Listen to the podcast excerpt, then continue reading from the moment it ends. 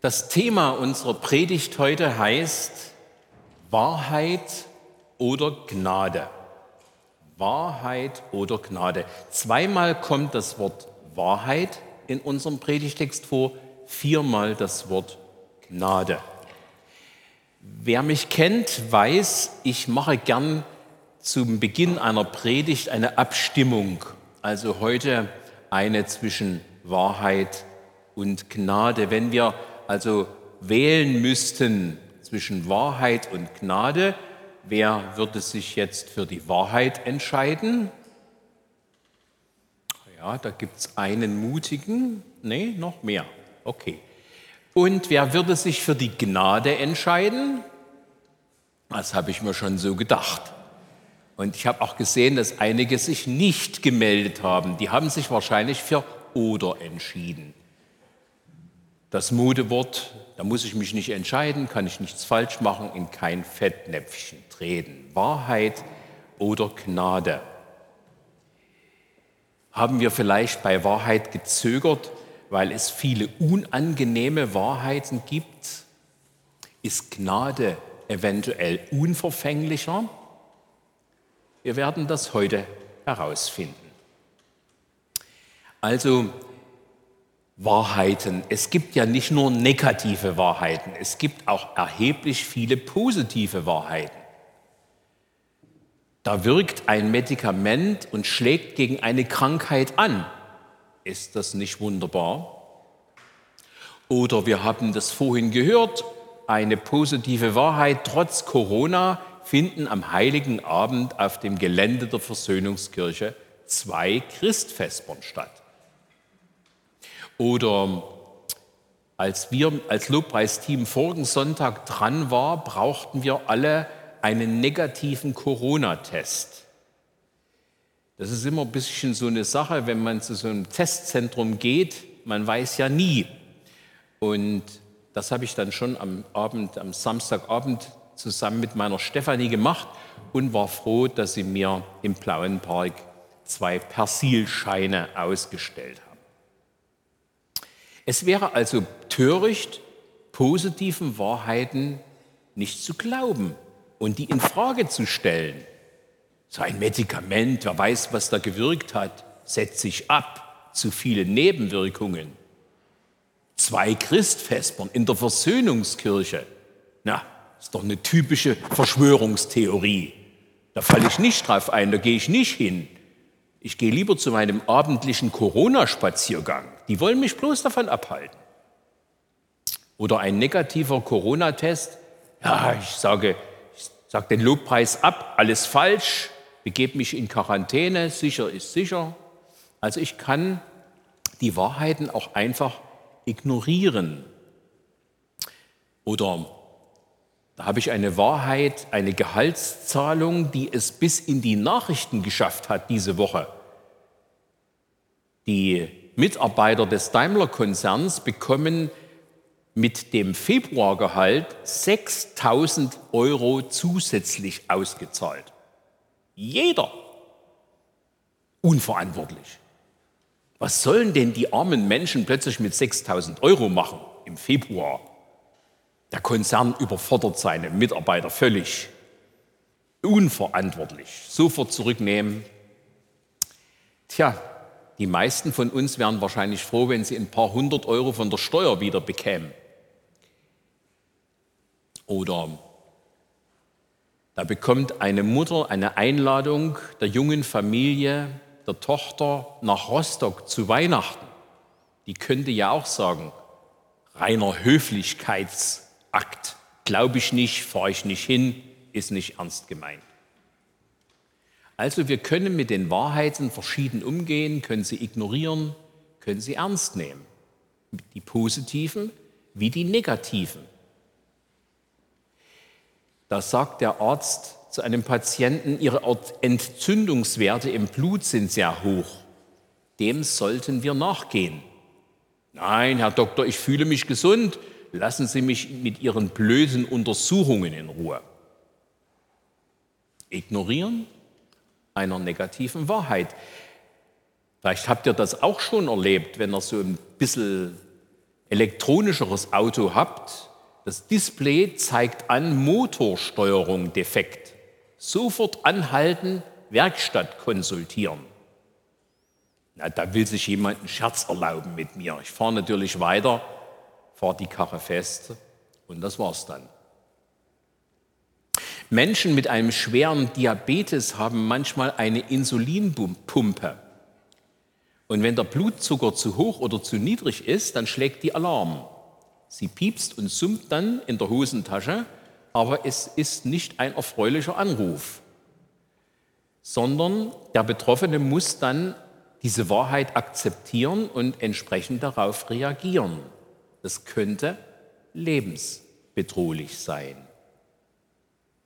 Oder ich denke an eine Paarberatung vor etlichen Jahren in unserer Praxis. Nach dem kritischen Check des Mannes sollten nun auch die Anteile der Frau an dieser schlechten Beziehung unter die Lupe genommen werden. Aber noch vor der nächsten Sitzung schrieb die Frau mir eine Mail. Herr Unger, ich beende diese Beratung. Sie stehen völlig auf der Seite meines Mannes. Ich erkläre das für beendet. Tja, so kann man auch mit kritischen Wahrheiten umgehen. Der vordergründig allein schuldige Mann kam noch eine Weile alleine zur Beratung. Die Beziehung ging in die Brüche. Oder ich denke an eine andere Paarberatung. Sie können wir beim nächsten Mal über das Thema Gewalt in der Ehe sprechen. Mhm. Und weil ich mich etwas auf die Gewalt in der Ehe vorbereiten wollte, habe ich nur kurz gefragt, äh, können Sie mir was dazu sagen, wo das vorkommt, wie das vorkommt? Ja, mache ich gerne. Ich schlage meinen Mann bisweilen. Ja, sagt er.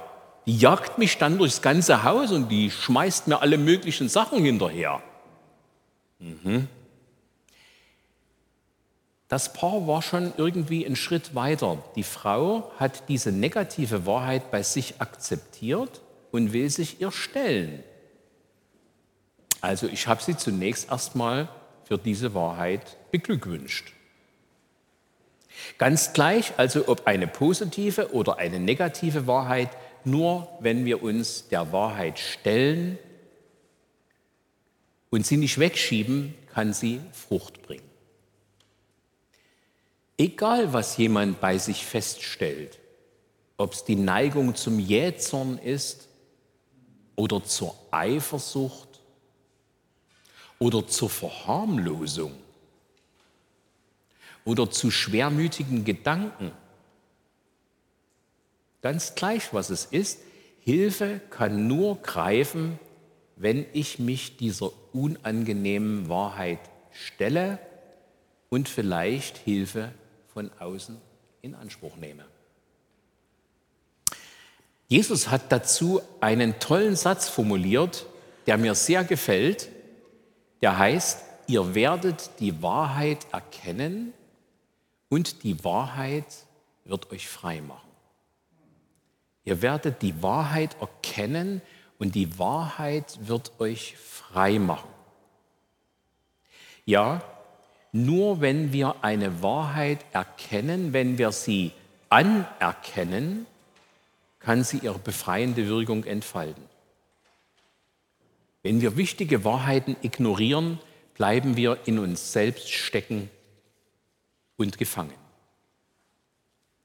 Nehmen wir den Bibelvers zu dem anderen Text, den die Claudia gelesen hat für uns dazu, dann steht es mit Wahrheit und Gnade schon 50-50. Kommen wir also zur Gnade. Wie viel Gnade habe ich, hast du in deinem Leben erfahren? Gnade gibt es offensichtlich in unserem weltlichen Umfeld kaum noch. Ich habe neulich mit der Kriminalpolizei telefoniert und wollte mich eigentlich nur in einem kritischen, kniffligen Fall beraten lassen war dann auch mit einer äh, kompetenten Polizistin verbunden. Ja, Herr Unger, da müssen Sie Strafanzeige erstatten. Ja, sage ich, äh, das wollte ich mir erst überlegen, ob ich das machen will und muss. Nein, Sie brauchen dann nicht mehr überlegen, Sie haben mir bereits zu viel erzählt. Ich bin von mir aus jetzt gezwungen, die Ermittlungen einzuleiten. Na dann, schönen Dank auch. Äh, ob ich da nochmal bei der Kripo mich beraten lasse, weiß ich noch nicht. Über Gnade nachzudenken ist jedenfalls verboten. Strafanzeige, was mich das innerlich kostet, das interessiert hier niemand. Was ist für mich Gnade? Gnade, Barmherzigkeit, einige gute Freunde zu haben, einen Schwimmfreund, einen Fahrradfreund, einen Theaterfreund, einen Wanderfreund. Und einen Timotheus. Gnade ist für mich unsere Freundschaft im Lobpreisteam dass wir darüber verbunden sind, uns auch die Woche über in der WhatsApp-Gruppe manchmal austauschen. Gnade ist für mich die Annahme in unserer Gemeinde, hier angenommen zu sein, so wie ich bin. Gnade ist, dass ich die Praxis für therapeutische Seelsorge weiterführen kann, jetzt alleine. Und dass ich sogar eine junge Kollegin gefunden hat, die mich in der Praxis ergänzt. Das alles, das alles kann ich nicht erzwingen. Mit noch so viel großem Willen kann ich das nicht erreichen. Es ist gnädige Führung, die mich dankbar macht. Und diese Gnade anderen weiterzugeben, das möchte ich gerne. Aber das ist nicht in jedem Fall so einfach, selbst wenn Gott mit mir spricht. Dieser Tage bin ich abends noch mal in den Elsterpark gegangen. Samstagabend. Ich brauchte nichts. Ich wollte nur einfach mal raus und noch irgendwelche Leute sehen. Als ich wieder heimgehen wollte, kam ich an einem dieser Stühle vorbei, die sie aufgestellt haben. Später habe ich gelesen, da ein Schild hinten hinter der Lehne, Sitzplatz für Menschen mit gesundheitlichen Einschränkungen. Ja, und da saß eine alte Frau mit strähnigen, fettigen Haaren vor ihrem Einkaufswagen. Ich war eigentlich schon fünf Meter vorbei, da kam die Stimme. Und jetzt? Willst du weitergehen? Da habe ich innerlich geseufzt, als ich umgekehrt bin. Was wird mich jetzt erwarten? Wie kommen Sie denn jetzt heim? Mit der Frage hatte ich sie erst mal geweckt. Wo wohnen Sie denn? Und so weiter und so fort. Ich habe ihr dann ihre beiden Einkaufsbeutel nach Hause getragen. Nun könnte ich mir sagen, gutes Werk getan, was ihr getan habt, einem dieser meiner geringsten Brüder und so weiter und so fort. Müsste ich doch ein gutes Gefühl haben? Nein, in dieser Nacht hat es mich richtig nach unten gezogen. Ich hatte Gottes Stimme gehört, das Richtige getan, zweifellos, aber es hatte etwas in mir ausgelöst, sodass ich meine Hilfe am nächsten Tag oder schon in der Nacht fast bereut habe. Hätte ich mich diesem Elend, dem Elend dieser Frau nicht gestellt, wäre es mir besser gegangen. Wann, habe ich mich gefragt, wann werde ich hilflos auf so einem Stuhl sitzen? Wer wird mir in zehn Jahren beistehen und meine Beutel nach Hause tragen? Ich bin auch alleine in meinem Haushalt. Also auch wenn die Gnade scheinbar das, die bessere Wahl ist und in unserem Text doppelt so oft steht als die Wahrheit, es kann schwer sein, diese Gnade, dieser Gnade nachzugeben. Für mich war es im Nachhinein ein ziemliches persönliches Opfer durch die schwermütigen Gedanken. Ich komme nochmal zurück zu unserer Abstimmung. Also sich der Wahrheit zu stellen, kann eine folgenschwere Entscheidung sein. Sich für das Weitergeben der Wahrheit zu entscheiden, ebenso. Bei Jesus kommen Wahrheit und Gnade zusammen. Selbst wenn wir mit unseren persönlichen unangenehmen Wahrheiten zu Jesus kommen und uns seiner Wahrheit stellen, dann und vielleicht nur dann dürfen wir auch mit seiner Gnade rechnen. Eine Gnade, die mich nicht verurteilt, eine Gnade, die mir hilft, meine unangenehmen Wahrheiten auszuhalten und mich ihnen zu stellen. Ich möchte schließen mit einer vor zwei Jahren passierten Geschichte über Wahrheit und Gnade. Und immer wieder, wenn ich sie lese, rührt sie mich so an, dass ich immer wieder in der Gefahr bin, dass mir die Tränen kommen. Und äh, deswegen habe ich den Hartmut gebeten, uns die Geschichte zu lesen weil äh, wenn dem Prediger die Tränen kommen, ich weiß nicht, ob das die Absicht der Predigt ist, die Tränen der Rührung sollten vielleicht lieber den Zuhörern der Predigt kommen. Okay, hören wir uns die Geschichte mal an. Weihnachten in der S-Bahn von Rüdiger Steinke.